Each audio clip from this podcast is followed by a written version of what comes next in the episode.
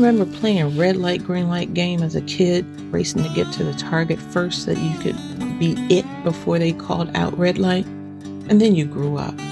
There was a time when I whizzed past those metaphorical red lights on the road to reach a career goal with the pedal to the metal, not realizing that I was on empty by the time I reached that final destination, which resulted in not fully enjoying the journey itself and ultimately burning myself out. We have a tendency to speed through life, rushing through life's red lights to get to that next pin on the map. What we don't realize is that those red lights are there to warn us of potential danger ahead, signaling for us to reroute our journey or a need to refuel our tanks.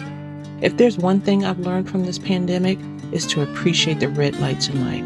Rest, prayer, meditation, being out in nature, or even enjoying connection with others. Are you playing red light, green light when it comes to your life? It really isn't about how fast you get to your destination and getting to your it. Sometimes it's about the stillness of a red light that matters.